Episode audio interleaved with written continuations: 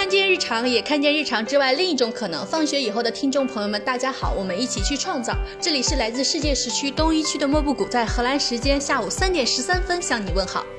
这里是来自世界时区东八区的一帆，在清远时间晚上二十二点十三分向你问好。这里是来自世界时区东八区的霸王花木兰，在上海时间二十二点十三分向你问好。如果新的一年是最后一年，你将如何度过它？这个问题，我们首先问了问我们自己。如果你对我们的答案感兴趣，可以通过上一期来收听；如果你对更多样性的答案感兴趣，欢迎收听这一期。我们这一期一共收到了四十多个生命个体关于最后一年活法的投稿。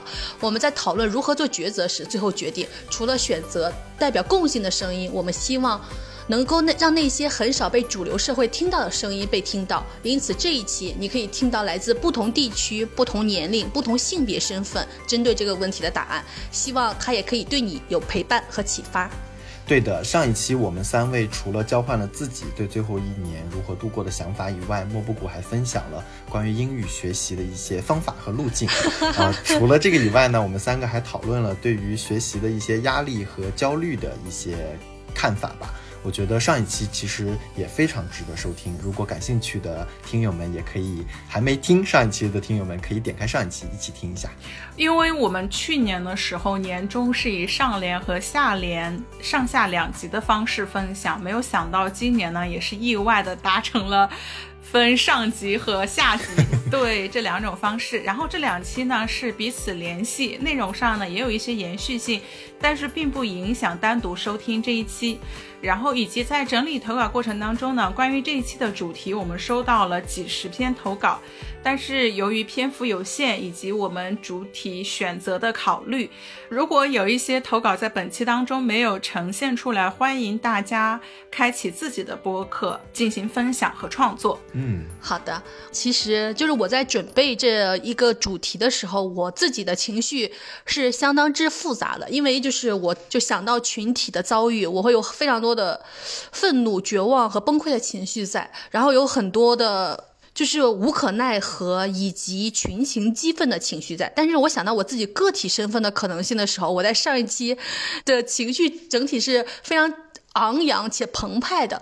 然后这一期其实我们就要必须真实的去面对我们群体性、我们的同胞、我们的命运共同体们大家的声音和大家的选择了。我觉得，所以这一期我对于我来说可能是就是情绪复杂的那个面相的呈现。嗯嗯，要不我们先开始听第一个投稿吧。好的，嗯，第一位投稿来自叶子。三位主播好，各位放友大家好，我是叶子。如果新一年是最后一年，我怎么度过它？其实这个话题我从来没有想过，但是现在放学以后提供了这样的一个契机，我还是思考了很久。如果新的一年是最后一年，首先我想我会辞掉工作，因为工作对我来说只是让我有稳定收入的来源。有时它也是我痛苦的来源。第二是，我会把我买的商业保险的受益人从我的父母变成我的姐姐。我已经买了三年的商业保险，就是担心有一天万一我出事儿，我可以在不累垮家庭的情况下支付医药费。因为我家是三胎，还有个弟弟，但我知道父母绝大部分的财产都会给弟弟，而不是姐姐。同为女性的我，现在。特别明白女性的现在生活现状，拥有经济独立永远是最底气、最有底气的事情。我希望我的姐姐能过得比现在更好。第三是，我想花半年的时间教我母亲认字。我妈妈出生在六十年代的尾巴，因为是女孩，外公外婆没有让她接受教育。虽然她从来没有抱怨过这件事情。但是她从小让我努力读书，其实看得出来，她对自己不认识字这件事情是非常在意的。她没有跟我爸爸结婚时，一直在外婆外公家做农活，但她也从来没有在我们几个孩子面前提过这些事儿，只是说小的时候放过牛。我的两个舅舅和我的小姨都是从小接受了教育，虽然文化程度没有太高，但至少能自由出行，但我的妈妈不行。我记得很清楚的一件事，是因为我在外地工作，我爸妈有次来看我，然后他们回家后，我爸我妈妈第二次还想来，但我爸爸没有空。我妈妈就说她自己是可以的，但我爸爸总觉得我妈妈不行，说我妈肯定找不到我住的地方。最后我妈妈还是没有来。还有一次，就是我姐姐从南方来看我，我妈妈想从西北过来，而我的位置刚好在中间。但是我妈妈呢没有办法一个人独自过来，所以我姐姐下飞机以后坐了五个小时的高铁去家里接了我妈妈到我工作的地方来。我一直觉得，如果我妈妈如果能够识字、有文化，再加上他的情商和管理方式，他的能力和成就，应会应该会超过我们家里所有人。外婆外公小的时候亏欠他的，以及他自己亏欠自己的，我真的很想把他补回来。至少我想让他跟别人一样，看看这个世界。第三是我想花三个月的时间跟妈妈还有姐姐一起去旅行。嗯，想在国内一个月，在国外的话是两个月。因为工作的原因，我没有太多时间能出去，而母亲呢，也因为不识字和生意太忙了，没有办法出去。如果对比其他幸福的家庭的话，我们的家庭其实一点儿也谈不上幸福，甚至我们母女三人的关系也没大部分母女那么亲密。但我知道妈妈很渴望我们的爱，而我跟姐姐两个人也挺希望我们能够变得更加亲密，只是现在还没有更好的一种方式。所以我想借助这次旅行来拉近我们的关系。第五是我想陪外公一个月，从小照顾我长大的外公和外婆。如今的外婆已经去世了七年了，外公他现在的记性也越来越差，有时候甚至都不记得家里的人。所以我想好好陪一陪他，其实也想让他再陪陪我。最后两个月的时间呢，一个月想试试恋爱，我对很多事物都有很好很多的好奇心，包括恋爱。但我呢，母胎单身二十多年了。有时间呢，还是想去试试的。还有一个月用来独处，除了看书和运动外，我最想的是录一下播客。但我目前还没有想好录什么内容。嗯，我可能会想去做女性主义类的。我希望让更多的女孩能够发现自己的潜能，在这个社会当中去创造、去争取自己的地位。以上呢，就是我最后一年的大致规划，非常的平常和细碎。谢谢三位主播，也谢谢各位放友的聆听。哎呀，他分享到妈妈的那一段，让我想到了，就是《请回答一九八八》里面有一个情节，是豹子女士，她不会读英文，所以她不知道怎么去读自己护照上面的名字。当狗焕给他妈妈打电话说希望他妈能够读一下的时候。他妈妈就是沉默不语，一直不说话。后来狗焕通过自己默默观察，才发现原来不是他妈妈不读，而是因为他妈妈不会读。然后狗焕呢就采取了一个方式，是帮他妈妈把那个护照上面标注出了就是韩文的拼音。然后他妈妈就读下了这个，所以我就是刚刚说到的这个部分，就让我想到了这样的一个场景。然后我也很想跟他分享一下，就是我之前在节目里面也有说过，就是我和我妈妈分享在大城市里面，比如说怎么样去坐地铁的故事。就是我妈也有跟她这种相同的情形，就是我妈会觉得说出门要和我爸一起，然后她自己独自出门，她就会担心搞不清楚方向，找不到目的地。但是他来上海之后的话，我就会有告诉他说怎么样去坐地铁，然后在教导他完之后呢，我再跟他说你可以自己去尝试一下。所以我觉得他是有一个熟能生巧的部分。然后后来他就是完全不需要我陪同，他可以自己去导航坐地铁，往返各种都没有问题。然后在这个过程当中，他会问到很多的问题，就是他会有好奇，他想知道这个事情到底是怎么样去做。但是如果他没有问我的话呢，我会觉得这个是特别习以为常，就是我们认为坐坐地铁可能是一件非常非常简单的事情。然后我觉得也是因为我跟他有分享这个技巧和方法，让他有了自主性，而且他有很强的自信感，就是哎，我自己可以出门，我可以去到哪里哪里。然后在这里我就想紧接着再分享一下我小姨的故事，因为我小姨是不识字的，但是并没有影响到她。就大部分的场景下，就是他的生活和工作可能有有一些影响，可是还好。然后呢，我也有给他分享了一些方法，比如说去给他买字帖，或者是。因为现在就是抖音，包括短视频，是在那个老年人、中老年人的这个群体当中非常广泛去传播的，所以我就去找了一些很短的那些视频，怎么样去学拼音的方式分享给他，让他去帮助他去学习。虽然学习效果还没有说逐步的显现，我觉得说可以去行动去试，给到他们的一个方法和路径。然后我前段时间看到新闻里有一个新闻，我也觉得特别好，就是一位女性。她做了一件事儿，就是通过在短视频当中教导很多广大的妇女同志怎么样去认字。就虽然我们经常是在说我们已经脱盲了，实际上文盲率依然很高，还有非常多女性不认识字的这种情况没有得到重视。社会资源没有给到支援的时候，女性站出来了。所以我觉得我们是有一些呃切实有效的方法可以去试一下，或者是鼓励一下母亲。去走出来一下，而不是一直就是我们首先不要把母亲当成弱者，就觉得她不会，她不可以，她不行。嗯嗯，我觉得是一些需要方法和路径的引导。我觉得他的爸爸就在这里面说了这样的话，因为他本来他妈妈觉得自己可行的，然后他爸爸一直贬低他的妈妈，说他不行，肯定会迷路的，各种各样的。然后刚刚霸王花分享的这个故事，我又觉得就是哇，有些女性真的是功德无量，就是在做这样的事情。因为其实我觉得让女性。学习一门语言，其实就是让你女性的世界更辽阔了一些。你只要不让她学会一门语言，你其实就剥夺了她巨大的可能性。我们在上一期里面也聊到了，就是如何学习语言最有效的方式是什么，以及人如何变得有力力量感。我觉得这个女孩说她要教她的妈妈认字，我觉得就是一种 empower 的过程。就是赋权，赋予的赋，权力的权，就是一个赋权的过程。然后还讲到，就刚刚霸王花也提到，就是关于认路，如何教妈妈认路，然后在一个。崭新的大城市里面如何生活还有生存，就是顺畅的进行通行。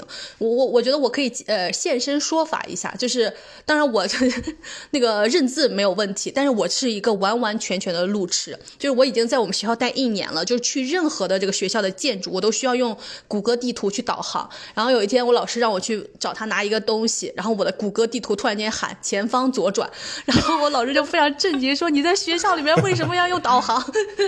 哇！然后。我有一次是去坐火车，就是地铁转火车，我其实是不知道怎么走的。我每次都是跟着我同学啊，什么各种的一块走。然后我有一次就在那个地铁上问这个路人，我说我如何去坐火车呀？然后他就带我，他说你看这个标志就是 d l a n e 就是荷兰语的 train。他说你只要以后每次看到这个单词，你就知道了，这个就是去坐火车的地方。我觉得荷兰的路人非常好，就是他不仅仅是帮我指路，还他还授我以渔，你知道吧？他每次都教我读路标是怎么样的。然后我就觉得哇，就是我终于搞明白了这整个运作机制是什么，所以我又想起来了，我很小的时候学到了一句话，就是这个世界上最好的路在哪里？就在你的鼻子下面。嗯，就在这个世界还没有导航的时候，这个世界上最好的路就在你的嘴上，就是你去问别人，就是你能够在这个世界生存，你去好积极的求助，就是在你在这个世界上搞懂各种各样规则的非常非常正确的方式。你只要勇于张嘴，我觉得一切问题都容易迎刃而解。其实这里我我也想沿着说一下，就是我们有的时候帮，就是很贴心的帮助家长大包大揽的行为，其实不是什么好事。对，就像这些能力，我们要相信他们是能学会的，而且同时我们要给他们一些机会，帮助他们去完成这些学习。然后我现在是想的是，因为我之前带我妈去旅行的时候。在机场，我就告诉他，你如果自己来的机场，应该先怎么办，再怎么办，然后每个地方分别是干嘛的。我就想说，如果今年有机会的话，我可以让他自己坐飞机，然后我们可以直接在目的地相见。我觉得，如果他自己能独立的去完成一次值机并且登机，我觉得他自己应该也会觉得很兴奋。对对，就是对自信巨大的累积。是的。哦，我见对一帆说这个让我想到了，就是我在跟我妈分享怎么样坐地铁或者是其他之类的一些新鲜事物的时候呢，她其实会问很多基础性的问题，我可能也会教好几，我也可能会跟她分享好几遍。后来我妈就有在说，说我她就是在我小的时候，她可能对我的态度都没有就是这样有耐心。哦。对，她就说，她就说为什么你。不会觉得我问的问题很简单、很基础，因为这里面有一个对比。我妈经常会问我弟，他就是说，哎，这个事情是怎么回事？这个事情是怎么回事？我弟就说，哎呀，很复杂，你不懂，哎，算了，嗯，你跟我走，就是这种态度。然后我妈就跟我抱怨过很多次，我天呐，我现在听着就想捶你弟。然后，然后我妈就会抱怨过好几次，说为什么不觉得他有可能会学会？为什么你不告诉我答案？所以我就觉得，就千万不要自以为是，这个就是矮化女性的行为。对，是的。然后就是就是叶子有一点非常让我感动的，就是他说，如果是最后一年了，他要把自己的钱留给姐姐。嗯，对你，因为在他们家里面，他有姐姐，还有弟弟，他清醒的知道，就是他父母的钱会留给他的弟弟。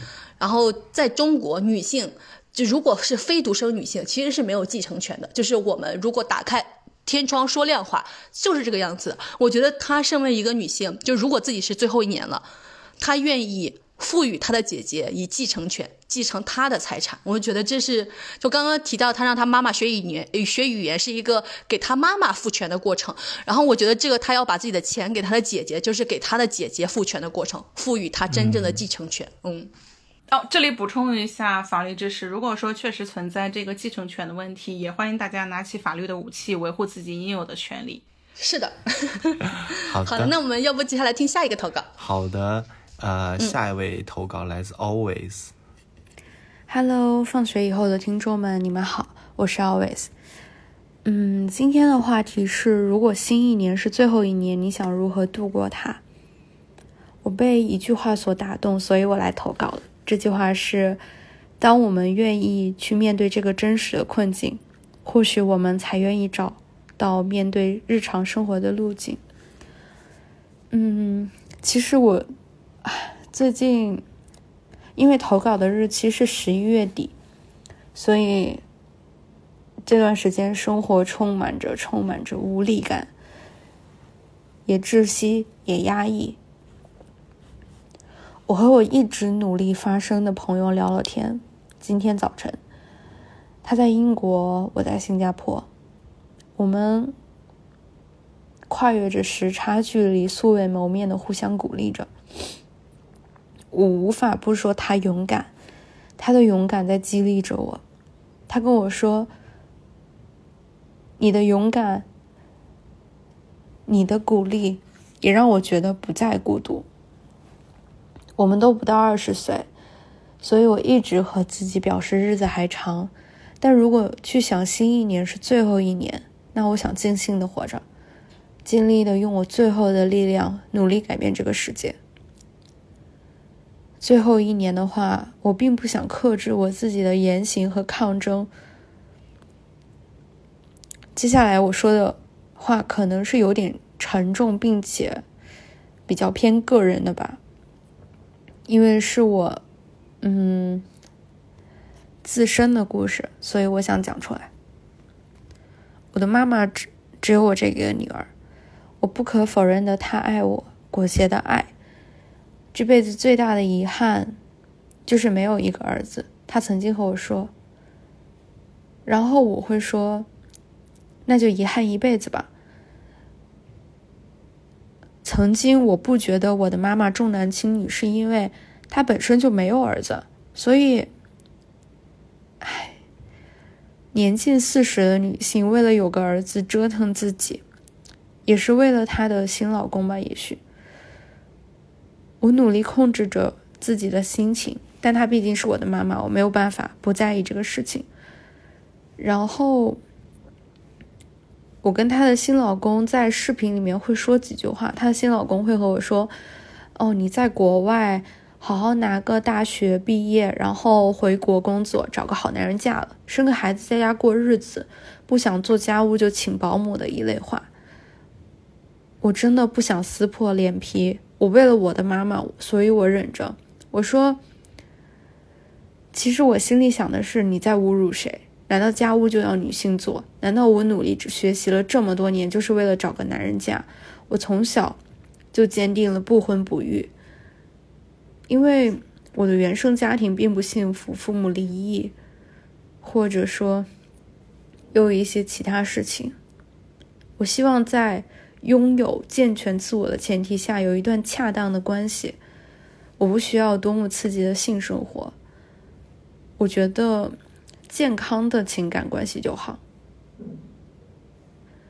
最后一年，我希望自己去学习更多知识，去进行女性的创业，去尽力打破最起码我能够接触到的男性的认知。本来我想说的是偏见，但我进行了自我反驳。这不是偏见问题，是认知的局限性，是社会意识形态问题。谢谢你们听我讲这些，然后努力发声，努力对抗这个世界。就像我今天早晨和我朋友讲的话一样，其实我们有几年没有联系了。也没有见过面，一直就是网友的状态。然后，当你的女性意识或者人权问题，你当你觉醒，慢慢觉醒之后，嗯，就是希望大家都可以知道，嗯，这个世界一定一定有人与你同行着。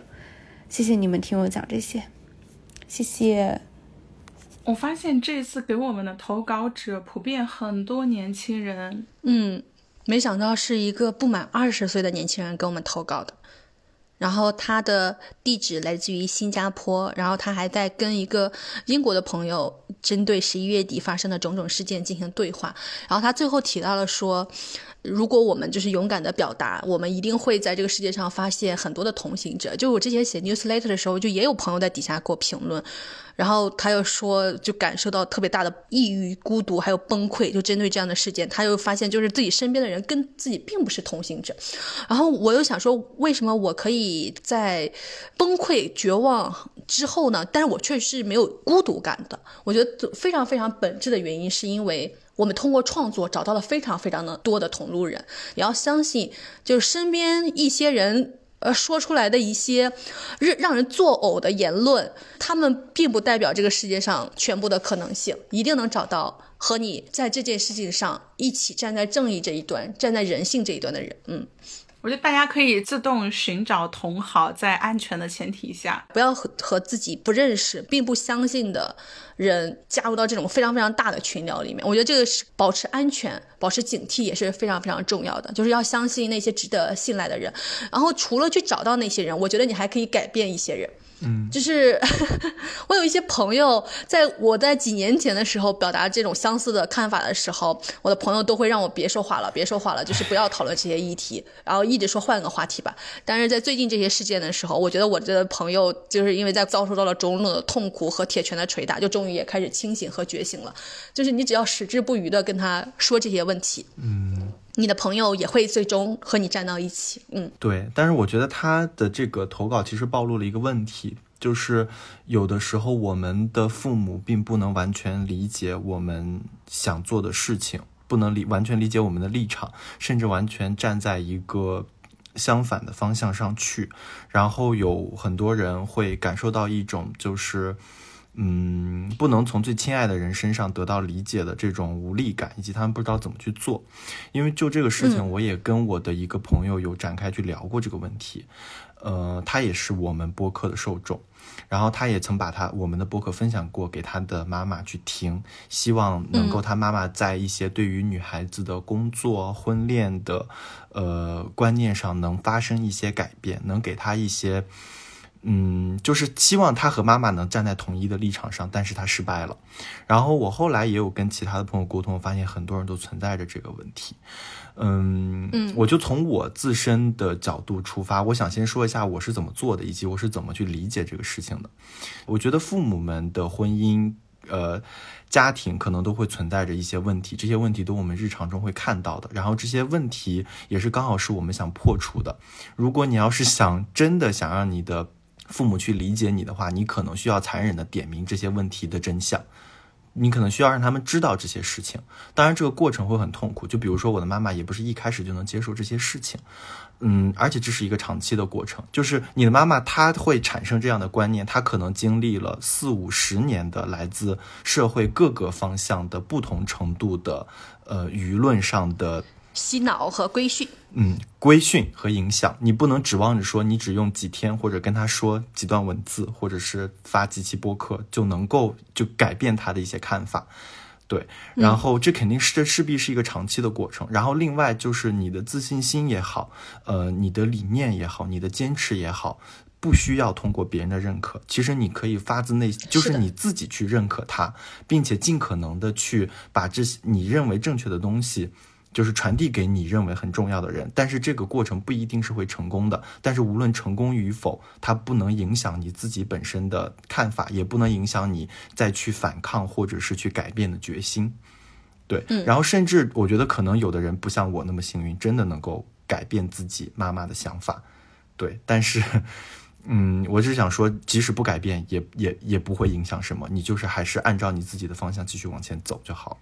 哦，我想说两点，就是一个是刚刚谈，就是莫布谷谈到的话题，想到了就是《哈利波特》里面有一句话，在这里想分享给大家，就是当时邓布利多教授分享的是，是我们做出的选择，而不是我们的能力决定了我们是什么样的人。嗯对，第二点是刚刚一帆说到的，让我想起了前段时间我在 newsletter 上面分享了一本书和自己的感想，是一页出版的关于女儿这本书。我当时看这本书也是因为我有这样的一个困惑，然后在看完之后呢，就破除了迷思。就是莫布谷之前说的一句话，也是对这个问题的一个解答，就是不要试图向无法理解你的人寻求支持和理解。对，我当然了，这个问题的前提是这是人生痛苦秘诀。嗯，当然，这个这个话的 它肯定是有前提的，就是你认为对方是没有办法去理解你。我觉得绝大部分的父母是爱自己的子女的，但是爱是有不同的形式的。如果是缺少自由、理解和尊重的爱，那我觉得这可能并不是真正的爱。然后我之所之所以说破除了迷思，就是我在这本书里，它是讲韩国的一个选择了少数路径的女儿，始终没有办法得到母亲的理解，而且是从母亲的心理视角去讲述这本书的。我当时看完之后，我一度在想说，是不是有成功的案例可以去看一下，父母是女，就是母亲如何去理解女儿的。结果看完之后发现并没有理解，所以我就发现，就是大家不用有压力，就是。母亲没有办法理解，这可能是一种常态，甚至是在整个东亚社会里都很常见的。所以刚刚一帆说到的第二个方法，就是你就去做自己的选择，不需要以母亲或者是父母的理解来作为你选择的支持和动力。然后，嗯，对，而且很多的时候确实。这个问题，我觉得它是一个社会性的问题，就是母亲的一些不理解和担忧，是我们社会机制出了问题，就是社会机制不允许母亲做出自由的选择，社会机制也不允许女儿做出自由的选择，所以我们苛责和我们应该发问的是这个社会机制。呃，那如果从母亲个体的角色上，我觉得如果能够争取到理解，或者通过一些方式有理解，当然是好的。但如果采取了一些方式，仍然没有办法得到理解，然后情绪也。有巨大的消耗，也有非常多的痛苦，那逃离或者是保持距离，未免不失为是一种方法。所以我觉得大家就是先破除迷思，就是一定要理解。我觉得如果对一个无解的问题，你硬要寻求答案，这可能是一个比较痛苦的部分。对。然后我觉得在这一点上，其实大家可以换个思路去想，就是如果你的父母不是能够可以理解和支持你的人，就是你的朋友是你自主选择的家人。对，我就想起来，就是《性爱自修室》里面那两个女孩，然后就是有一个女孩的妈妈真的是一直在伤害她，从来没有对她负过责任，然后这个女孩就崩溃了，然后她的朋友就跟她说：“我们可以做彼此的妈妈。”我我当时就听到这个，我也觉得啊，是真的是非常非常动人的。就是我们人人生来到这个世界上，除了亲情，我们还有还有友情，我们还能找到朋友，就是我们再一次重新选择了我们的家人，我们其实是可以从。就是我们相信，我们那个愿意给我们理解和支持的那个群体中获得我们想要的东西的。我觉得再往后退一步，我觉得一个人也可以做自己的父母，去疗愈自己。就是你真真正正的为你自己人生的全部抉择负责任。你真真正的就像一帆说的那个，就是不是因为别人不理解、不支持、不认可，你就不愿意再接着去做这件事情了。你只要相信那是对的，你就是你自己的父母，你也是你自己的朋友，你也是你自己的伴侣。你永远支持你自己，我觉得这也是一个就是路径之一，然后还有一个路径是这个样子，就是我我们在我们还有微博账号的时候，然后有一天就看到一个微博，我就觉得特别特别搞笑，就是他说，就是他回到家里面，然后他的那个亲戚，就是姑还是姨啥的，要又开始给他催婚，然后赶紧给他介绍对象，让他赶紧结婚，然后他爸。就这个女孩的爸爸就说：“你放弃吧。”我从年初看他看他在听放学以后这个熊播客的时候，我就知道不可能了。就是，就他们他爸还辱骂了一下我们播客，但是我又觉得这是一个非常非常好的路径，就是。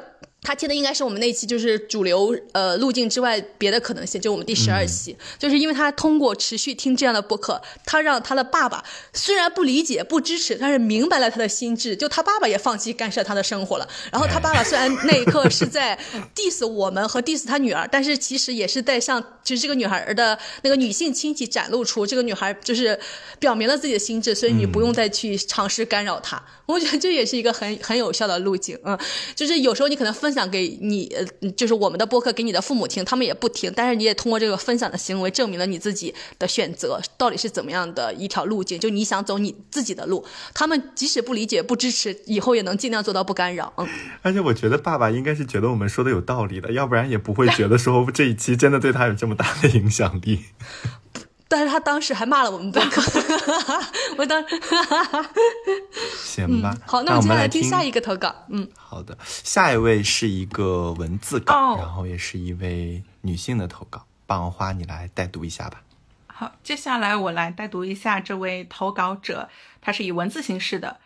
以下是投稿内容：我想把我的故事讲给大家听，希望能为一些年轻人带来对生活的勇气和热情。请原谅我不方便录音。我来自一个五线城市，父母有着体面的工作，给了我很好的物质条件。十八岁那年，我考入一所九八五大学，然后留在直辖市工作。我是一名程序员，赶上了创业的热潮和技术红利，工作没几年就开始接私活，成立公司。现在我三十多岁，有车有房有钱，有一个美满幸福的家庭和可爱的孩子。公司没什么起色。但好在清闲、自由、收入稳定，接下来的日子就应该是岁月静好，陪孩子慢慢长大。可我是一个同性恋，学生时期有过恋情，被父母发现。我对强势的母亲有着发自内心的恐惧，以至于我根本无法认同自己。二十多岁，我对我中性的打扮感到疲倦，也为同性恋情感到悲哀。我认为同性之间找到合适的伴侣很难，一起顶住压力度过一生更难。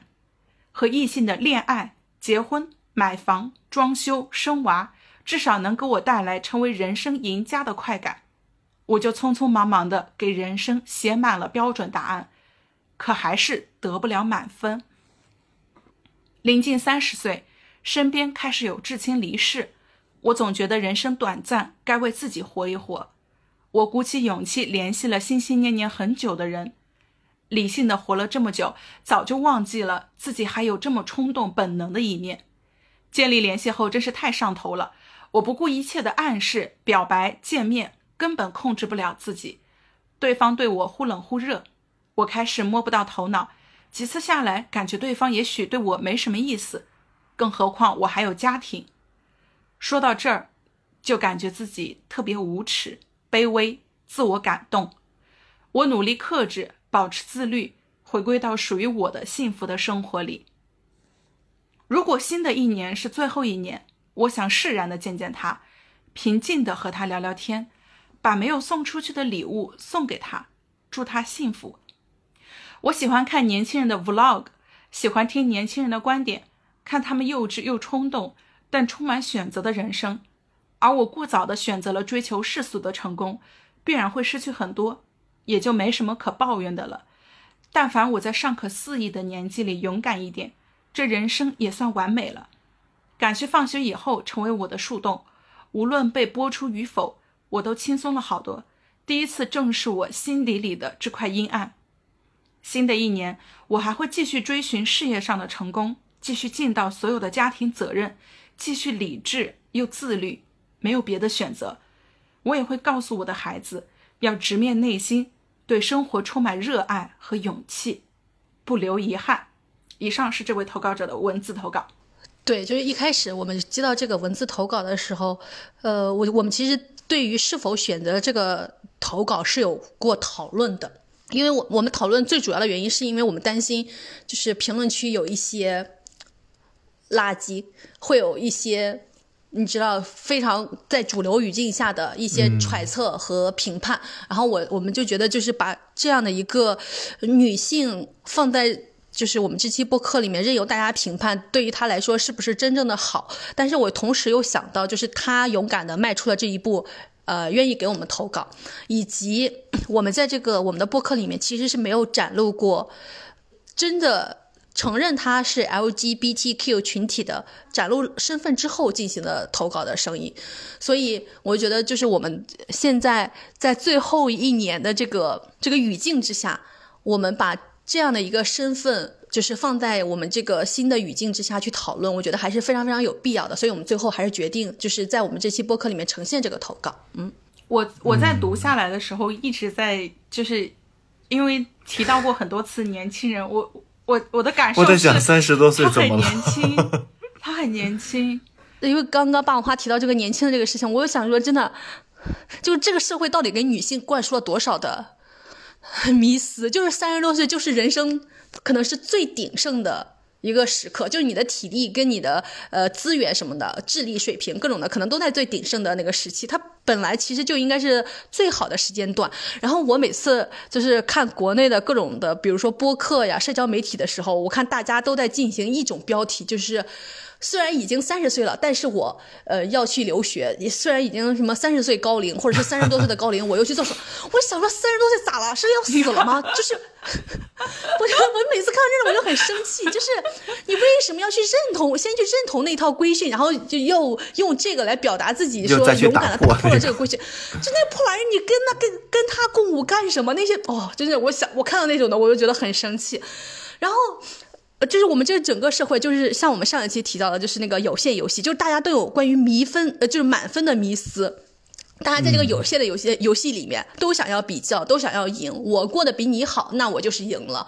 我就是有有有有有家庭、有孩子、有车有房，那我就是赢了。但是我其实想说的，就是真正这个社会上、这个世界上，至于人真正的成功只有一种，就是按照自己的意志过一生。嗯。就是我觉得那些成功装饰越多的人，可能离这个成功越遥远。就是你为了获得那些成功的装饰，你要妥协的，你要压抑住的自我，那可是太多了。在东亚这种社会下，你想在东亚社会成功，我的妈呀，那无无数的妥协，无数的压抑，无数的自我封闭，就是其实你是可以想象的。嗯，我有一点想补充一下。就是，嗯，这一点主要是想对正处于青春期、发现自己是 LGBTQ 人群的人，呃，以及对于一些家长想说一下，就是还是关于同性恋身份的这个问题。我们在现在的环境中，你看他说的是不对的，因为我们现在的主流环境是不认可的。但是，但凡你把你的视野放宽一些，去看看同样是身为人在生活的其他的地区，发现这个地方是合法的，是被保护的。那这个东西到底是对的还是不对的呢？那是谁灌输你它是对的还是不对的呢？所以这一切都，嗯，主要对于这些，因为他有提到说他，呃，青少年的时候曾经也对自己的身份的认同产生过怀疑，然后可能也陷入过呃一段时间的痛苦当中。那我也是想告诉他说，这种痛苦是不必要的。哦，然后我还有一点想说的就是，因为。呃，这个女性说，就是最后一年了，她想，呃，做的事情里面有包含她和她想要见到的那个女性，就是平静的坐下来聊聊天。其实我是想说，就是因为我今年在写论文的时候，我就会在领英上，就是看每一个企业在领英上的表达，然后如何履行他们的企业社会责任的。我又发现欧洲的公司普遍都在领英上在说，重复说一句话，叫 “Bring your authentic self”。To the workplace，就是把你最真实的自我带到我们的工作环境中来。无论你的民族身份、性别身份、阶级身份是怎么样子的，我们在这个工作的地方都鼓励欢迎你做自己。我就想说，就是 欧洲连公司们都在鼓励大家在公司也要做真实的自我，但是你在一个社会环境下，你连真实的性取向都不允许被袒露。都不允许被选择。这种生活，我觉得就是，我觉得可能对于很多人来说，就是最后一年对于他们来说，就像上次一帆妈妈说，最后一年对他们来说可能是一个解脱。就是任何人在一个无穷大的力量之下，就是这个无穷大的力量不允许任何人做自己的情况下，我觉得很多时候大家都可能会想。最后一年对我来说是个解脱啊！对，刚刚木布谷有分享到，就是那个领英企业的，呃，我在思考的一个角度，就是为什么就是他们的企业，就是欧洲的企业很多去鼓励大家做真实的自我。我觉得也有一个角度，因为我之前了解到那个企业有个 EAP 项目，就是怎么样能够让员工以一个更健康的心理状态去工作。因为它实际上要实现的是一种双赢嘛，就是员工在一个心情舒适和开心的状态下，他能够更好的工作，产生一些更有创意性的项目或者是结果，那公司其实也是受益的。那这，嗯，我同时还联想到说，就是之前不是说如何让牛那一只那个奶牛产出更好的奶，是要给那个奶牛播放音乐，让它心情愉悦，让它开心。所以，所以我就觉得。嗯，我们就是很多在被压榨的时候，其实那个效果都是属于大家有在应付，有在得过且过，有在敷衍色泽，因为那并不是出于我们真心的嘛。很多的时候都是处于一种不得不，呃，这种为之的这种一个状态。其实整个都在处于一个比较病态的一个状态，就是所有人都在应付，嗯，没有人在真正的做实事，在真正的做东西。差不多得了。对，就有一句话是。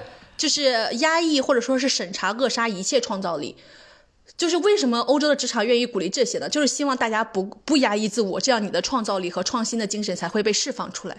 但是在我们这个国家，就是一个人连自己真实的性别身份都要压抑和抑制，就是你能期待大家做出来什么样有创造力和创新的东西呢？嗯。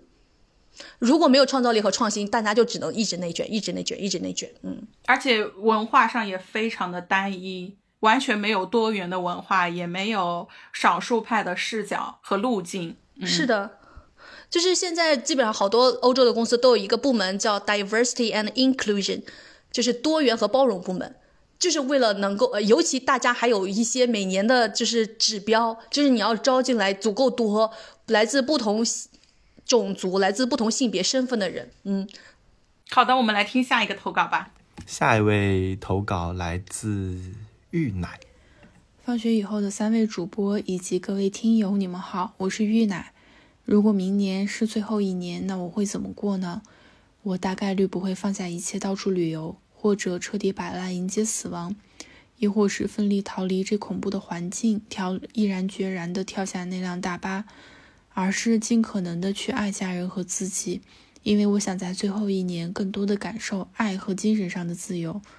今天是我被封控的第一百八十多天，上半年我在上海被关了七十多天，夏天回家乡休息，一不小心又被关了一百多天。解封不知道要到什么时候，有小道消息称十一月月底会全面解封，我已经记不得这是我听到的第几个小道消息了。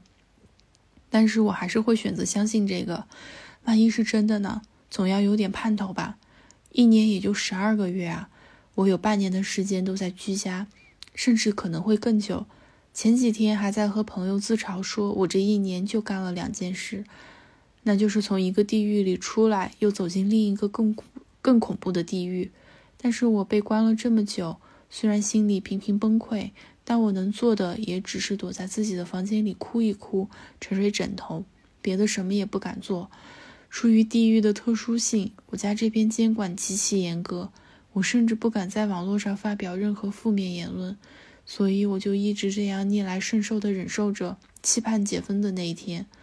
最近频频看见伊朗女性对于集权与父权的反抗，我大为震撼，为他们的勇气落泪。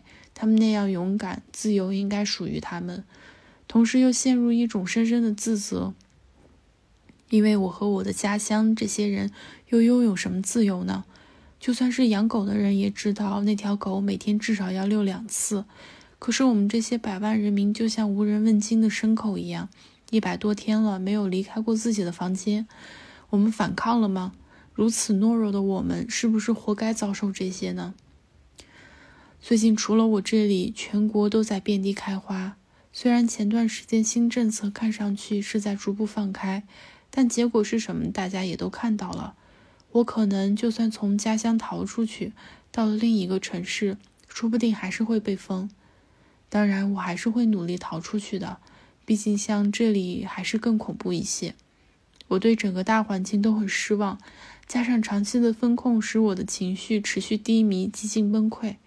我知道我不能就此摆烂，但我不知道如何拯救自己，或者说，我觉得自己不配被拯救，因为我会觉得大环境都这样了。我拯救自己又有什么用呢？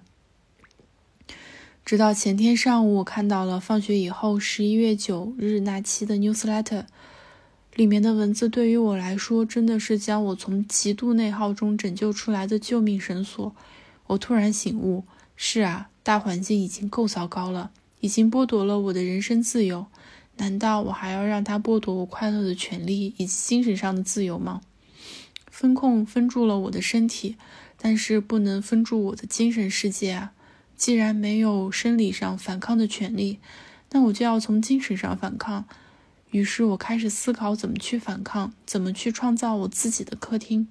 就算明年是我的最后一年，我也要义无反顾地去创造我的客厅，死也要死在自己的客厅。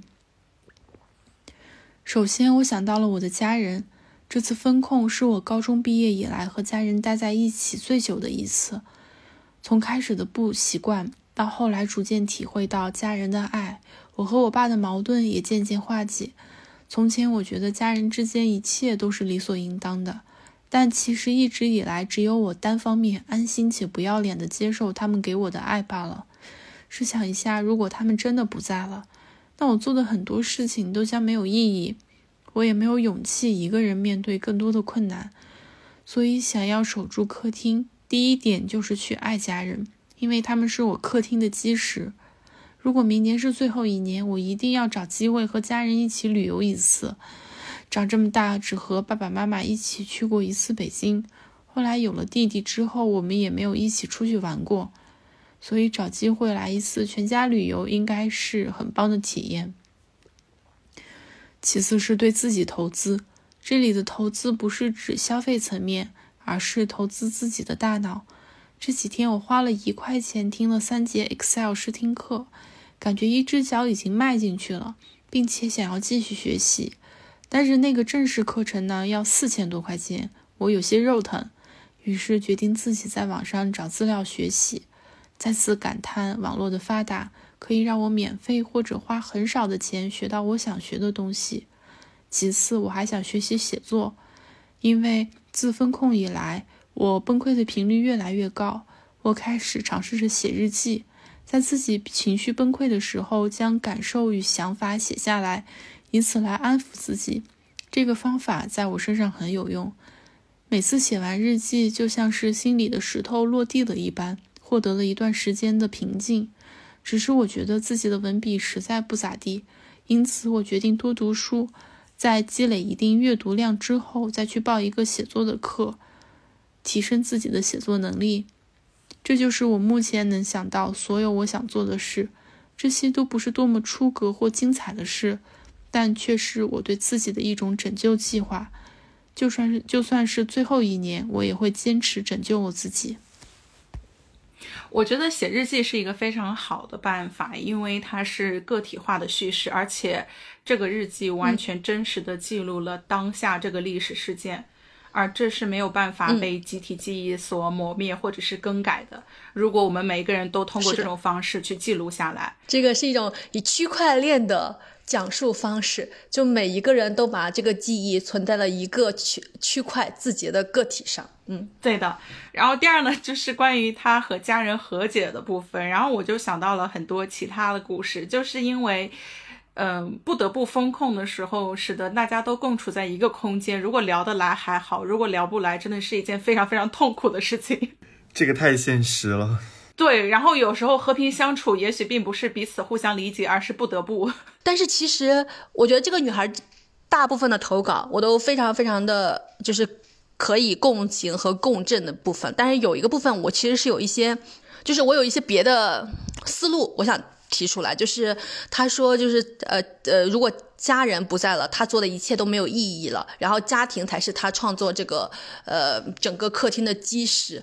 但是我其实是，嗯，我觉得我不太认同这一点，因为我觉得就是我们每一个个体，就是活在这个人世间，就是有分量的。我们每一个人个体自己应该成为自己一切创作的基石，成为自己一切追求的基石，成为自己一切意义的指向。我觉得不应该以任何的其他个人的，呃，意志和是否存在为转移。嗯，我觉得家人也不能够成为我们整个创作的基石和意义之所在，我们自己才是。嗯，然后它里面我觉得有一个特别好的点，就是他说他写日记的时候就觉得自己心里的石头落地了，然后他还说接下来之后想，嗯。更好的让自己的文笔就是打造，然后通过阅读，然后精炼自己的文笔。但是我其实想说的就是，在写作的时候，在讲述的时候，文笔是不重要的，就是真诚和勇敢才是写作中最重要、最重要的部分。那个也是能够引起，就是能够释放自我，也能引发他人共鸣的部分。呃，就是我在想，我们写 newsletter 的时候，然后就有一个听友在底下给我们评论，然后说自己也很想写作，然后觉得这个，因为他看到一帆的写作。就是一帆在说自己一开始从如何抗拒写作，然后到现在写作，他就觉得看到了一一番这个整个写作对一番的整个的转变。他说他也想尝试写，但是觉得自己的文笔不好。然后我当时给他回复一句来着，我说就是那个勇敢喊出皇帝身上没有穿衣服的小孩，要比各种舌灿莲花、文笔巨好的所谓的作家们，就是写出呃，就是说做做出了最强有力的表达。嗯，就是真诚和勇敢。永永远远是创作中最重要、最重要、最重要的东西。我又想起来严歌苓，对，就是他此前接受采访的时候说了一段也一段话，他说：“就是我现在此刻我必须要做这样的表达，这是我的道德责任，也是我身为作家、身为写作者的责任。我如果在这个时刻不做这样的表达，我觉得我会被写在耻辱柱上。”我觉得就是每一个创作者应该有这样的道德责任，就是如你如果做不到真诚和勇敢，你心里面就应该知道，就是你在这一刻没有和正义站在一起，你可能之后会被写在耻辱柱上。嗯，哎，其实我心里比较复杂，就关于莫布谷提出了一个另外的思路，我觉得这是一个另外的思路，但我也不能觉得说这个投稿者这么想是完全不对的，因为我忽然想到了一个问题，就是我们之前三个都做过性格能力优势的测试。我发现我的第一名是什么来着？亲，擅长处理亲密关系。亲密关系。对，我会发现说，有的时候，比如说家人或者是朋友，或者呃，有对于可能有的人来说，然后这些东西、这些角色或者这些情感，在他的整个的生活中或者生命中的分量是比较。重的，所以我觉得，如果说这这类人他们有这类的想法，其实也没什么问题。当然，我觉得你的自己的那个也也是 OK 的。对，我同意是非常非常重要的，就是亲戚、朋友、家人。但是我不同意是他们一旦不在就没有意义、没有基石了。我觉得就是最核心、最核心那个自当然是自己，就当当然是自己的存在和自己的创造和自己的目标。就是你不能说。家人不在了，你一切都没有意义了。那我觉得，就是大家要面对自然这个现状，就是我们的父母一定会离开我们的。当他们离开了，因为他们年龄就是比我们大很多。如果他们一旦离开，我们的生活全部没有意义了。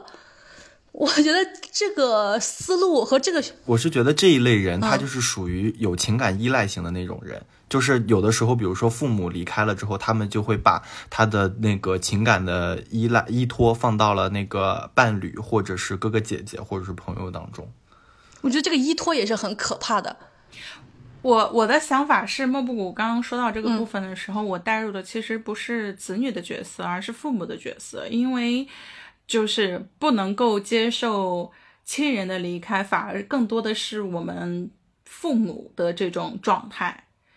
但是也因为这样的一个情况，使得情感之间的彼此的控制和连接是特别特别紧密的。所以我会觉得莫布谷的这样的一个提议，其实真正的有这样的想法或者是能够践行的是少之又少的人。但是当我们意识到这种情况的时候，我觉得首先是个体是非常有能量的一个状态，另外一个呢是个体处在一个自由的状态，所以我觉得这是一个就是一个新的视角，一个少数派的一个视角，但是也确实是一个值得引引起我们思考和看待的视角。对的，对的，嗯，对，对，因为我我我会往后再想一步的是，如果就是父母是一个人存在全部的意义，那父母死亡之后他怎么办？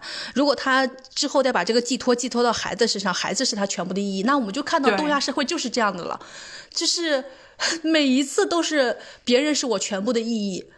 我觉得我们东亚社会的很多很多的现实层面的问题都是来源于这个问题，就是呃。我但我不是说这个女生啊，我是说另外的。你把这个问题再往后想的时候，说孩子是我全部的意义，那控制和压迫就是由此诞生的。就随之而来了。对，对，嗯，但是我我在听呃这位投稿讲述自己被那个封控期间的一些生活和感受的时候，我忽然理解了刘瑜那个观念的水位中的一句话，他是说，呃，我知道人人都追求快乐，而选择的权利，也就是自由，是快乐的前提。同时，权力制衡（括号民主作为其维度之一）又是自由的前提。我觉得大家的想法和追求其实很简单，就是自由。然后我又想到了近期那个，就可能各大高校也好，或全国各地的民众的也好的反抗，嗯，然后呃，让我们的整体的管理的办法相对松动。然后我就想到了这个里面的另一句话，我觉得很有意思。他说。其实从朝阳区到海淀区是可以不绕到阿尔卑斯山的，坐地铁十号线就行。有的时候，当我们的权益受到侵犯的时候，你其实可以不用不用过于委婉，不用过于绕行。有的时候可能反抗，或者是大胆的喊出你自己想要的想法，这个东西本身是更有效、更直接的。呃，对的。然后就是，哎呀，反正这个事情就过于过于复杂了，因为哎，没有公民是没有办法有公民社会的。然后我觉得就还有一个点就是，呃，我之前我们也在另外一期播客里面有分享过，就是你在中国你想改变一个桌子和椅子，都要付出头破血流的代价。就是有时候你只是想打开窗，但是你必须得喊出我们要把门砸碎，我们才有可能获得打开窗的权利。所以。在这个情境下，我觉得大家都应该，呃，就像我们之前的有一期播客里面也提到说，就是欢愉的秘诀是自由，而自由的秘诀是勇气，就是大家都要鼓起勇气去开拓自己的空间，去获得自由，然后才能获得欢愉。嗯，好，呃，下一位投稿来自新疆的小马。放学以后的三位主播以及放友们，大家好，我是小马，来自新疆。我是在今年暑假开始收听，并且爱上播客。在听到十三期节目时，心血来潮写下了自己的年度总结。还好在那一天看到公众号新的征稿合集，就赶紧改掉主题，重新来投稿。不知道能选上吗？在看到这次主题，我想到的是，想做什么就抓紧去做，想把我想说的话都说出来。于是我计划了怎么度过最后一年。先以月为单位，首先在一二月带父母去海南居住，在我们北疆最北边，最冷时温度可以达到零下三十多度。之前姑姑也说过，等到我们工作后，带全家都去海南温暖一下，刚好这个机会可以去，并且希望多带着他们自拍。我和他们合照很少，每次推说自己现在形象不好，下次再拍让他们失落。这次多多拍照，大胆晒出。这个资金呢，我想反正最后一年了，他们会舍得的吧？最后再享受一下，资金周转一下应该是可以的。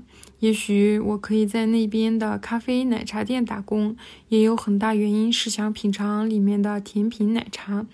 其次，三四个月我会想去其他省份转转，因为口罩原因，大学四年也没有机会出去。嗯，第一想去喜欢的城市打卡，比如去长沙喝茶颜悦色，去西安看兵马俑，去北京看天安门，打卡故宫，去南京、去云南、去浙江、去厦门等。第二，去各地博物馆看看。本人很喜欢历史，当年差点去学历史考古。被家人劝住，现在遨游在中医博大知识海洋中，学得丁点，还需继续努力。第三，去图书馆转转。今年在学校很开心，在图书馆看了许多书，但是我感觉还没有写出我想表达的具体文字，还是需要多阅读。嗯，我觉得以上时间为三个月差不多了。说到这些，我突然想到资金问题，先可以让父母资助一点，我在穷游，一边打小零工一边旅游。其次一个月呢，我想买好多书在家里摆烂，然后可以写出一本小说。我一直对叙事小说很感兴趣，希望以我生活为原型，叙述我周围的故事，但是一直没敢下笔。最后也不想留下这个遗憾。嗯，我计划的半年已经过去了，接下来三个月我想去国外看看。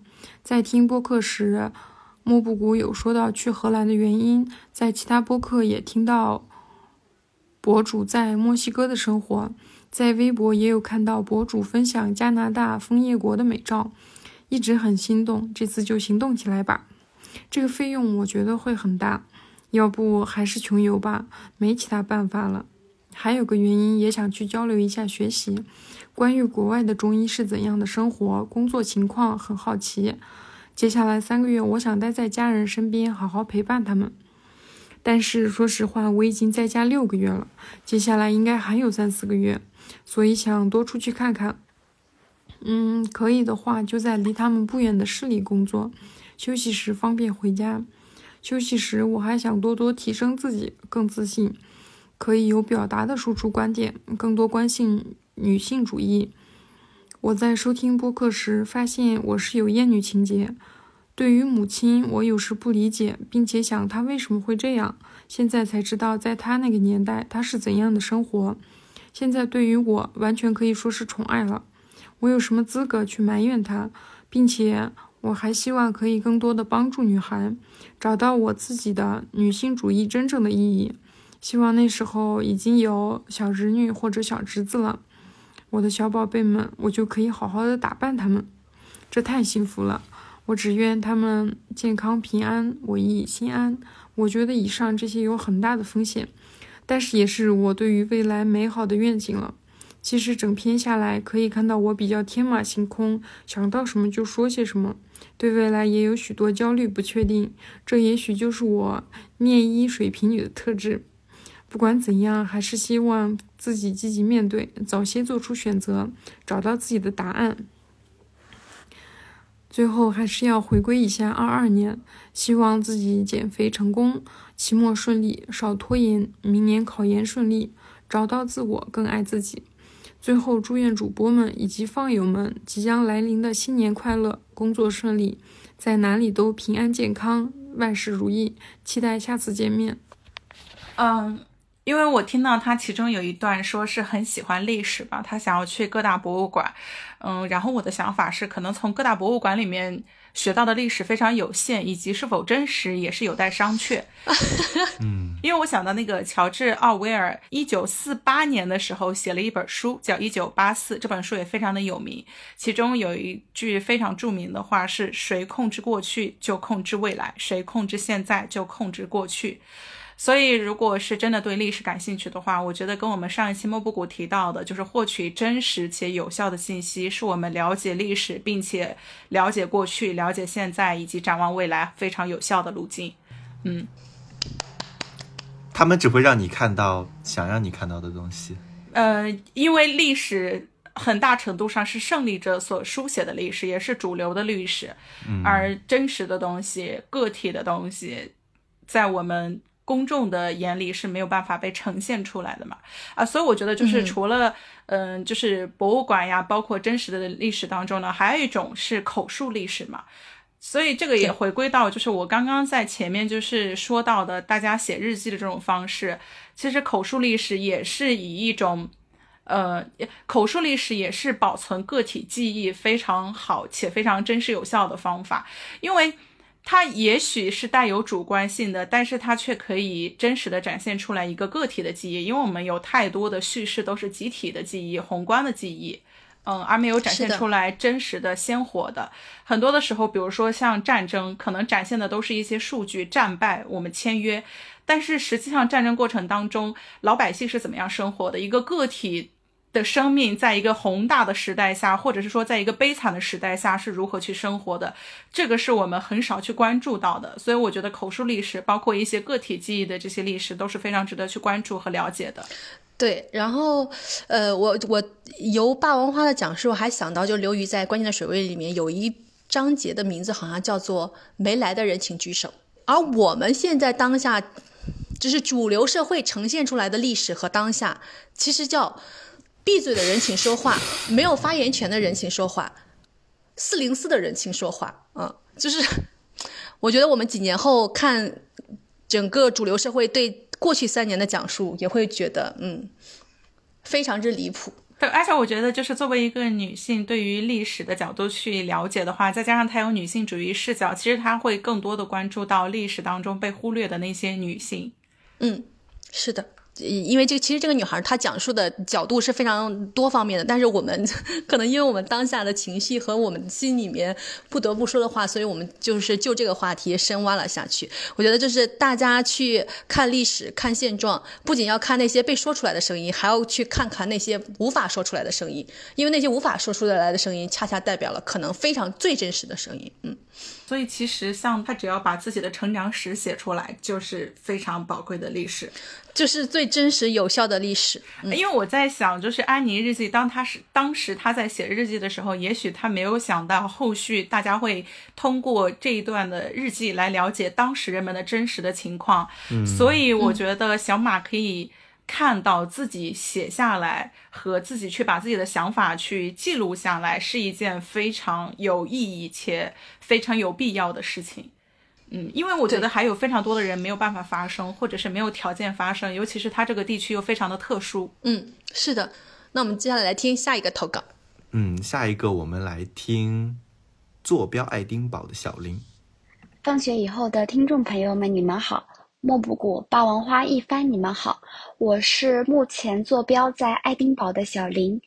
当我看到这个征稿题目的时候，我就非常的想要投稿，呃，因为呃一看到这个题目，我就产生了一些呃想法，在我脑海中蹦出来的第一个想法就是。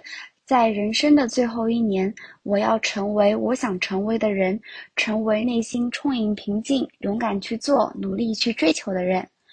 首先，第一点，我发现，不管在人生的什么时候，我真正想做的事情都不是什么翻天覆地、轰轰烈烈的大事，都只是一些生命中稀疏平常、不起眼的小事。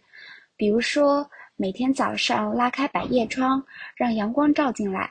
然后点燃我的香薰，放一点舒服的白噪音，泡一壶茶，看看前一晚选好的书，这可能就是我想象中最平静、最幸福的生活了。如果时间允许的话，我希望一星期能够去爬一次卡尔顿山，去晒晒太阳，去草坪上读读书。第二点。我想去爱尔兰参加萨利鲁尼的读者见面会，因为我非常喜欢萨利鲁尼。我觉得他的作品情感描写的都非常的细腻，而且其中还有大量的性爱场景描写。我认为女性不羞于谈论性爱，也是女性思想解放的一个表现。而且能够见到自己想见的作家，是我心目中的有生之年系列。第三点。我希望能够多在爱丁堡路边看看风景，多和人聊聊天。我心目中一直有个想法，就是 Every story matters。我认为每个人的每个故事都非常的重要。如果有些人他们没有机会，或者是没有地方去向其他人谈论他们的故事，讲述他们的故事，那么我可以变成那个聆听他们的人。就我可以去做他们的听众，听他们的故事。第四点，我希望能够呃为自己建造一个名牌，然后写下我自己的墓志铭，同时开始写日记，记录每天的天气、心情，以及记录今天发生的三件好事。这样，就算我知道生命有一天会终结，但毕竟每天都有好事发生，人也不算白活。第五点。我希望能够思考一下自己的死亡方式，我会倾向于安乐死，因为我认为我人生中的两个愿望，第一是好好活着，第二就是好好死去。第六点，我会在想自己最后能为这个世界做些什么。呃，我认为我能够最后为这个世界做的，可能就是用树葬的方式，将自己最后的身体或者是最后的一些东西埋葬在呃泥土当中，这样微生物就能够分解你的身体，你也能够为植物带来一些，为大自然带来一些好处吧。呃，第七点就是我想要劝解我的亲人，就像《寻梦环游记》里面提到的那样，嗯，人的真正的死亡其实并不是说是你生命的终结，而是你在其他人记得你的人的当中记忆的消逝。所以我会呃去劝劝解我的。爸爸妈妈，我会跟他们说，呃，只要你们还记得我，只要你们有一些我们快乐的回忆，或者又或是悲伤或者怎么样的回忆，那么我就不算是真正的死。最后的最后，我想引用，呃，《死亡诗社》里面提到的梭罗在《瓦尔登湖》里写的一段话：我步入丛林，因为我希望活得随意，我希望活得深刻。吸取生命所有的精华，把非生命的一切都击溃，以免我在弥留之际发现自己从未真正活过。以及《死亡诗社》里的一句话：“Seize the moment, seize the day。”呃，我的投稿就到这里结束了，谢谢大家。哇哇！我听完之后只想感慨一下，就是来看看人间的参差吧。有些人还在想着如何能获取一点点宝贵的自由，然后有些人可以能面对死亡展开这么多想象。对，就是我听到这个听友的投稿，想到了我们之前说过，金钱的意义在于你可以考虑金钱以外的事情。是的，我觉得自由的宝贵之处也在于你可以考虑自由以外的事情。是的。然后我们 我们刚刚听的过程中，我一直在跟爆花还有一帆说说，果然是就是在如斯林地区以外的人，情绪和状态就是不太一样，不一样。就是因为我从这个女孩的声音和讲述中，我感受到了一种平静、自由、欢愉。就是我觉得她即使是在写自己的死亡方式，还有写自己的名牌的时候，我都有一种她是那种非常平和的去赴死的一种状态。对，就是就死亡不是一件什么值得恐惧和害怕的事情，也不是一件值得委屈的事情。我跟你说，我如果此刻我在国内死了，我的。就这个世界上，如果真的有冤灵这件事情，我们会立马幻幻化成冤灵。你就是恶鬼。我不是恶鬼，我是冤灵。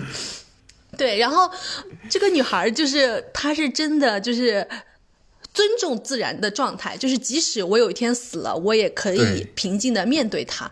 我我觉得就是现在我们在回到国内的那种不自由的情况下，我觉得谁都会对死亡有冤屈的感觉。就没有办法平静的赴死，就没有一个人能平静的走入那个良夜，没有人平静的能走入下一个年头，也没有人能平静的走入最后一年。就是我觉得最美好的死亡的状态，就是我非常平静的接受了我即将要死亡这件事情，而且我觉得我没有抱憾的度过这一生，然后我甚至还提前策划了一下，我可以在哪个地方死去，因为刚刚这个女孩就说到她想就是树葬嘛，然后我上一节也提到过说。在荷兰有那种，就是在森林里面进行安乐死的状态。然后我前段时间还跟朋友一块去了荷兰的森林，哇，真的是辽阔、自由且美好，就真的太好了。然后我说我我我在这个地方进行一天的直播，就我就坐在这个草坪大草地上，然后我给大家进行直播。我觉得这就是大家的精神内耗就能够被治疗百分之十以上。就是当然了，因为那百分之九十的内耗都来自于那个。系统我也没有办法治愈，但是就是能在森林，就是自己喜欢的环境中选择自己的死亡。我觉得这个就是最主要原因，是因为有选择权。我到底是在巴士上死去，还是在方舱里死去，我都没有办法决定。嗯，啊，其实我在听这个的时候，我是对那个。就是梭罗的那个部分有让我想到，就是我之前看唐诺的那个书《声誉》里，他有特别提到梭罗和梭罗的《瓦尔登湖》。就虽然这本书已经就是是中小学的时候就是必读书目，我到现在也还没读过，但是我在唐诺的这本书里面，就是关于他写梭罗的故事，我才发现，我才对这个人有了解。原来他是一个和颜回一样，只是一丹壶一瓢饮。得无异乎吗？人不堪其忧，回不改其乐。对他是一个像颜回一样的人，然后《瓦尔登湖》是他践行自己的想法，并且真实去实践所写出来的书。我觉得在这个知行合一的部分，和他真的去尝试探索自己生活的部分，包括其实他在这里面还有一些公民不服从的反抗的部分，都对我这一点我也很想说，嗯。对，我觉得都是非常值得敬佩的。嗯，嗯，我觉得梭罗就选择了一个我们作为个体可以想到的一个，我觉得最话话说的不好听一点，按照主流社会语境来说一点，是最极端的那个反抗方式之一，就是我一个人去到那个呃森林里面，去到那个无人就是人迹罕至的湖的旁边，因为之前也有一本书，就是他就讲。其实有很多人就觉得游牧民族没有办法像汉族人一样过着非常稳定的、安逸的生活。但是其实有另外一个角度的解读是，人家拥有了不被统治的自由。我觉得就是，我觉得梭罗去往瓦尔登湖，他就获得了不被统治的自由。嗯，就是如果大家就是想要更安全的进行反抗，想要更安全的获取自由，我觉得在这个时代，说不定可以选择一下这个方式。去一些不被统治所插足的地方，获得一些不被统治的自由。嗯，到时候我要找一下梭罗的那个，他是好像是一八几几年有一个关于公民不服从的演讲，但是被大家广广为而知的是瓦尔登湖，却不知道这个背后的公民不服从。嗯，我们听下一个投稿。好的，嗯，妈妈五十岁的妈妈，对，最后一位是五十岁的初中教师。哦。这个我想提前说一下，对，因为这一个是我们收到的一个我们听友，然后她是这位投稿人的女儿，然后我们这位听友给自己的妈妈推荐了我们的播客，然后并鼓励自己的妈妈来进行投稿。然后我一开始跟霸王花听到投稿的时候都非常非常的震惊，因为这位妈妈的声音比我跟霸王花。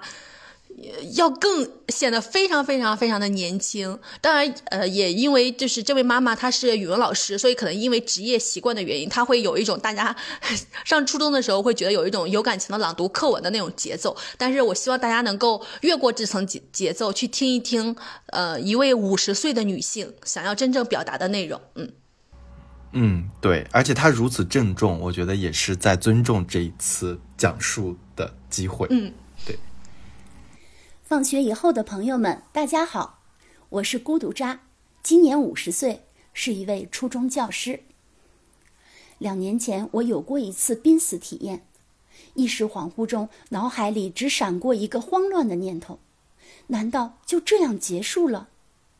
难道就这样结束了？匆匆一世，浮光掠影般，我在生命的长廊里留下了怎样的影像？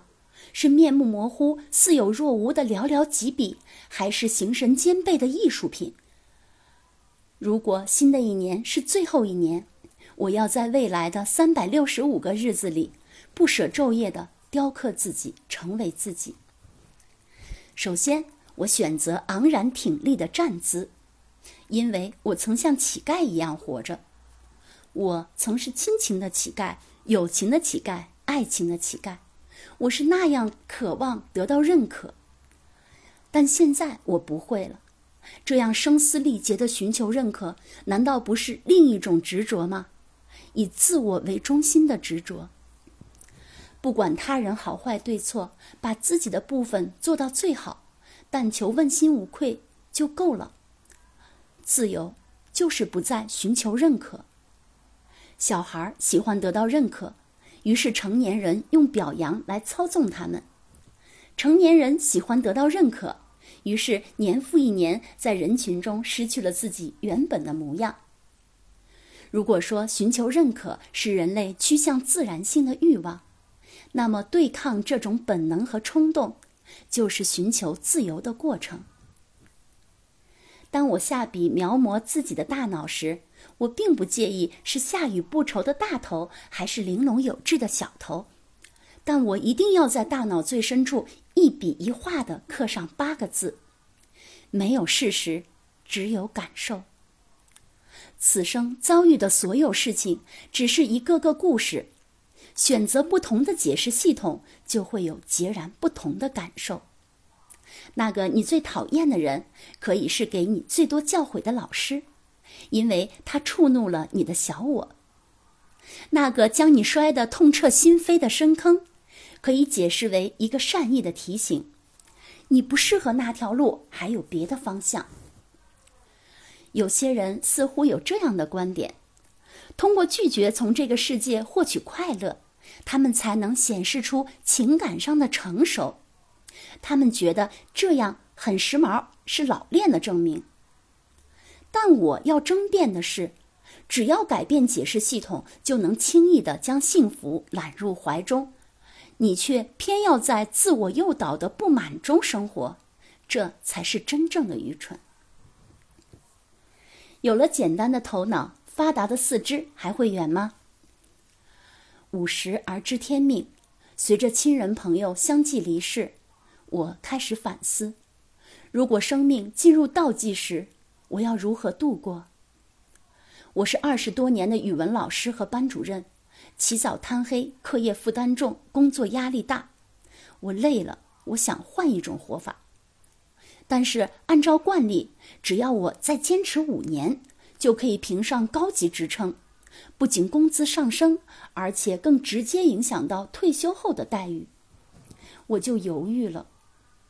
这时候，我想到了那个猎人捉猴子的故事：一个细口大肚的瓶子装满了玉米粒，猴子伸手进去抓了满满一把，但是这样手就拔不出来了。猴子急得抓耳挠腮，但却始终不肯放手。最终，他失去了自由。我不要当那只猴子。我人生中还有几个五年，钱有多少是个够？我可以过简朴的生活。我提出退出教学一线的要求，领导表示理解，并安排我担任较为轻松的后勤工作。我和女儿收养了一只流浪狗，叫小黑；我和女儿买了一只小山羊，叫小白，寄养在山上的农场。每天凌晨五点半，我准时出门。穿上我的登山服，背着我的洞箫，爬山四十分钟去接我的小黑、小白。我们三个雀跃在山林深处，我吹奏着越来越动听的乐曲，小黑窜上月下的追山鸡捉野兔，小白眯着眼睛只知道吃，吃的投入，吃的幸福。我女儿有空的时候也会背着吉他加入这支队伍。我们还根据山间各种鸟儿鸣叫的特点，给它们取了名字。那种叫声戏谑油滑的，我们叫它光头强；那种叫起来一刻不歇，像吵架一样，我们叫它快嘴张大妈。还有一种鸟也是嘴快，但和快嘴张大妈比起来，毕竟略逊一筹，只能叫张大妈了。另有一种美丽的蓝羽长尾鸟。叫声却很恐怖，恰似一声惨烈的嘶吼。我们叫它蓝色钢铁。半年下来，我的身体素质明显增强了，能吃能睡，浑身有用不完的劲儿。大自然仿佛有神奇的力量，清新的山野之气让我重获新生。新的一年，我的小白该当妈妈了，我们的队伍即将迎来新成员。我和女儿把寄养小黑、小白的农场租了下来，计划养鸡种菜。我不记得从哪里看到过这样一句话：即便明天就是世界末日，今夜我也要在园中种满白莲。想到新的一年，总是令人无限憧憬；进一步想到，如果是最后一年，又更是计划多多。五十岁的我，满载着此生的爱与痛、得与失。向死而生。我们几个听完之后呢，是属于心情比较复杂的。对对对，对 我们听完就是因为整个过程中，我们来我们三个人就一直也在边听边有各种各样的反应。我觉得里面最让我觉得认同和震撼的地方，就是呃，这位女性说的一句话，就是自由就是不再寻求认可。嗯，我觉得这这一个感悟，也可能是我们这一年来。最重大的感受之一。然后我那天还分享了一一句话给一帆还有霸王花，叫“你想获得谁的认可，你就成为谁的奴隶”。我觉得大家从什么系统的认可、父母的认可、呃同龄人的认可、呃各种孩子的认可，所有的一切的认可中解放出来，我觉得我们大家才拥有了真正的自由，就已经都不是我们现在当下所谈及的这个自由，而是个体层面的那种解决了当下生存一切窘境之后的那种提到的更高的自由。嗯，但它跟上话就是当下这个语境其实是不怎么呼应的。然后还有一点是，呃，这位女性讲到没有事实，只有感受。我这句话其实不是想反驳她说的话，我我是想就是针对我们当下面临的一些现状来说，我觉得就是有事实的，就是有对错的，就是有黑白的。嗯，就这个事情，我觉得就是，呃，不是一个你能转变角度就能扭曲事实的事情，就是我们得首先看到事实，然后。再说每一个人对这个事情的感受有多不同，但是现在就是大家连自己的感受都不被说出来，就是事实就会被更加的隐藏。嗯，啊，我觉得我刚刚听完之后，我也有一点我觉得很佩服的，就是，呃，不再寻求认可的一个方式是，当他马上可能还会有接下来的评级和养老金的问题，他选择了及时的刹车。就是让我想到，我们之前有提过一个词，就是沉没成本，以及我们在职场过程当中呢，它其实就是让大家像一个陀螺一样，不断的拿着一个东西在前面诱惑着你，然后让你不断的更深的被卷入进去。然后阿姨是及时的看到了，也及时的终止了，也知道自己的选择付出了什么样的代价。我觉得这是很有勇气的部分，就是你知道自己真正想要的是什么，然后我就拒绝。嗯，然后。在这里面，我也有一些不同的观点，但并不是针对阿姨本人，而是针对观点呢进行一个讨论。就是其中有一句话，呃，最讨厌的人可以是给你最多教诲的老师。呃，对这一点，我觉得就是恐怖如斯。对，对，因为我觉得，呃，目的的好坏是没有办法去消解程序的好坏的。就是我觉得是这样的，就是。程序呃，它可以无限的宣扬它的目的有多么的正义，但是它恰恰是程序的是否正义，才证明了它是否是正义的举动。对的。那希特勒还为了全人类呢，但是希特勒犯下的暴行却是全人类最顶尖的。嗯。然后我觉得就是，如果真的有很讨厌的人，我们就选择远离，就是不管他的想法是正确与否，这个首先是对我们自己很好的一个状态。然后另外呢，就是刚刚有给到那个小鸟起名的部分，就是吵得很凶的叫张大妈，就是女性。这个我这个整个社会对女性的污名化，对的，嗯，歇斯底里的女性形象，对，就是因为其实我在日常生活中感受到最多的，全全是男的在那喋喋不休，各种 mansplaining。我前一段时间跟同学一块去吃中餐。我的妈呀！我身后的一个餐桌上的男性一直在疯狂不停的 mansplaining，我吃完我都想拿个盘子砸到他头上过说，就是想跟他说你 stop mansplaining，就是喋喋不休的一直在教育人的。其实绝大部分的时候是中国的男性，所以阿姨下次请给那些小鸟起名叫快嘴张大爷。然后我觉得就是我们对于阿姨的。认同和有讨论的部分，我觉得它其实也是一个很真实的展现，就是一个人既有进步的部分、解放自我的部分，但他同时又有一些呃厌女的部分，或者是说还有一些有待进步的部分。我觉得这也是一个人和包括一个人的思想复杂性的一个体现，嗯。然后另外，我还有一个很大的感受是，我觉得阿姨的这种生活的状态和这种声音的状态，好积极，好昂扬，好向上，这是我在年轻人身上看不到的。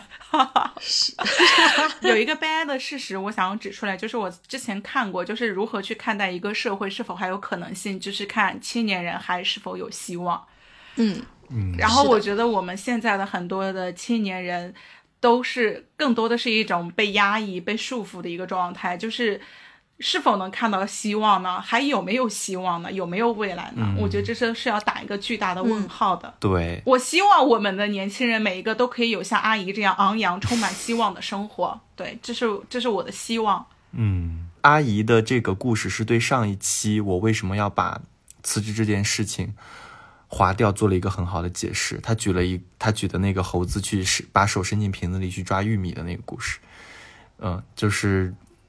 你你把自己困在了那个陷阱里，其实有的时候你自己松手，你就能获得一片新的天地，你就能斩获你的自由。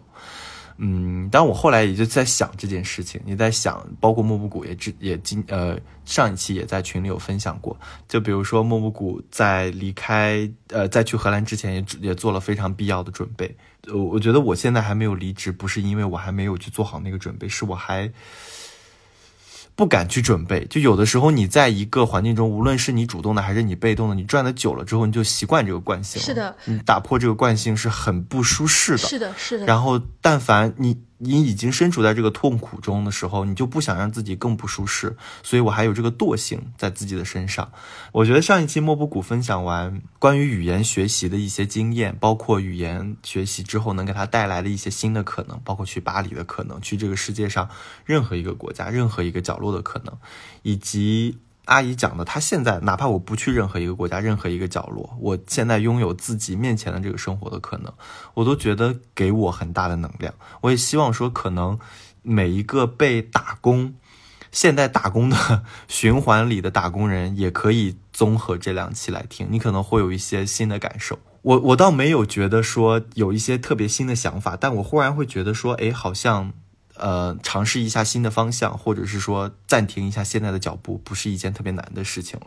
对我从一帆的讲述里面，我就其实就观察到一件事情，就是对大部分人来说，忍耐比改变更容易。嗯，就是我其实有时候会经常被大家的忍耐的程度所震惊。我就想说，如果大家有这种忍耐的毅力，拿这个毅力去做别的事情，那得有取得多大的成功？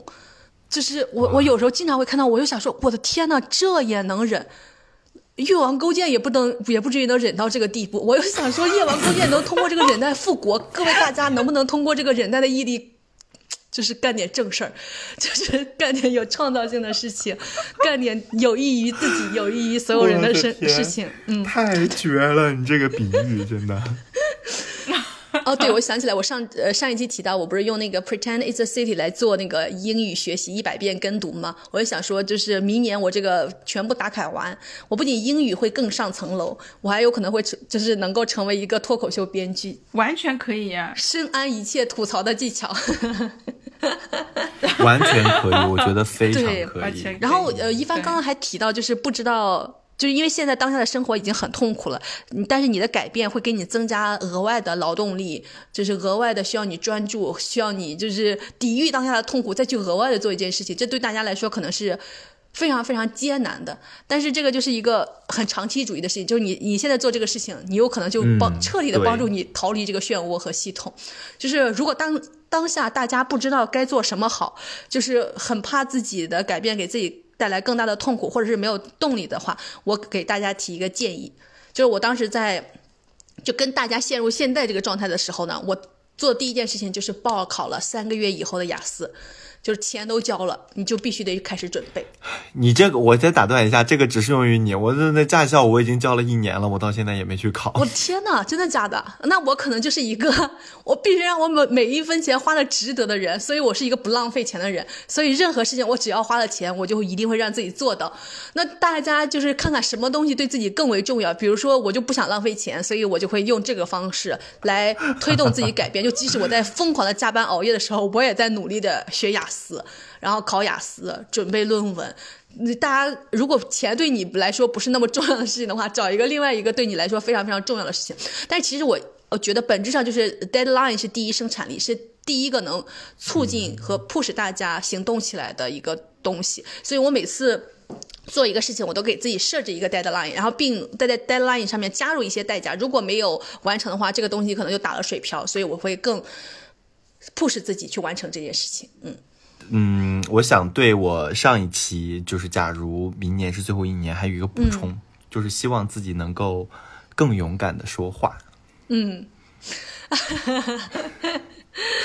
嗯，放花呢？一时不知道该说什么好。你就是那种上课忽然被老师提问的那个表现。刚才没有没有，因为因为因为因为就还有在在想，就是一下子没有刺激到说想要说的部分。嗯，我觉得就是我们录制这一期的时候，有特别多情绪激动的时刻，又欲言又止的时刻。情绪激动是因为我们愤怒和共情，欲言又止是因为我们恐惧和害怕。所以大家听这一期的时候，可能也会感受到我们的情绪起伏、激动特别大，有时候会说出一些特别特别大家听起来觉得比较刺耳的话。但是其实我们有更多刺耳的话想说，但是。最后要么被我们自我阉割了，要么被一般回头剪的时候阉割了。被我阉割了。对，就是如果大家可能把刺耳的话全部听完，它刺耳的整体性就会大大降低。但是因为那些东西被孤立的放在了那里，可能会大家会觉得稍稍有一些问题。但是我其实想说的事情就是，如果我们没有这层恐惧和害怕在，我们能更加完整的表达我们自己，更加透彻、更加深入、更加直接捅破那层窗户纸。去表达我们自己，那么我们表达出来的东西其实是更准确的。所以其实还是想说那句话，就是审查扼杀一切创造力。就是我们之后还是能更加希望的跟大家在去中心化的平台相见，通过 newsletter 的方式跟大家永不失联。希望大家能够多多关注我们的 newsletter，在那个上面看到我们不被阉割的勇敢真诚的发言。嗯。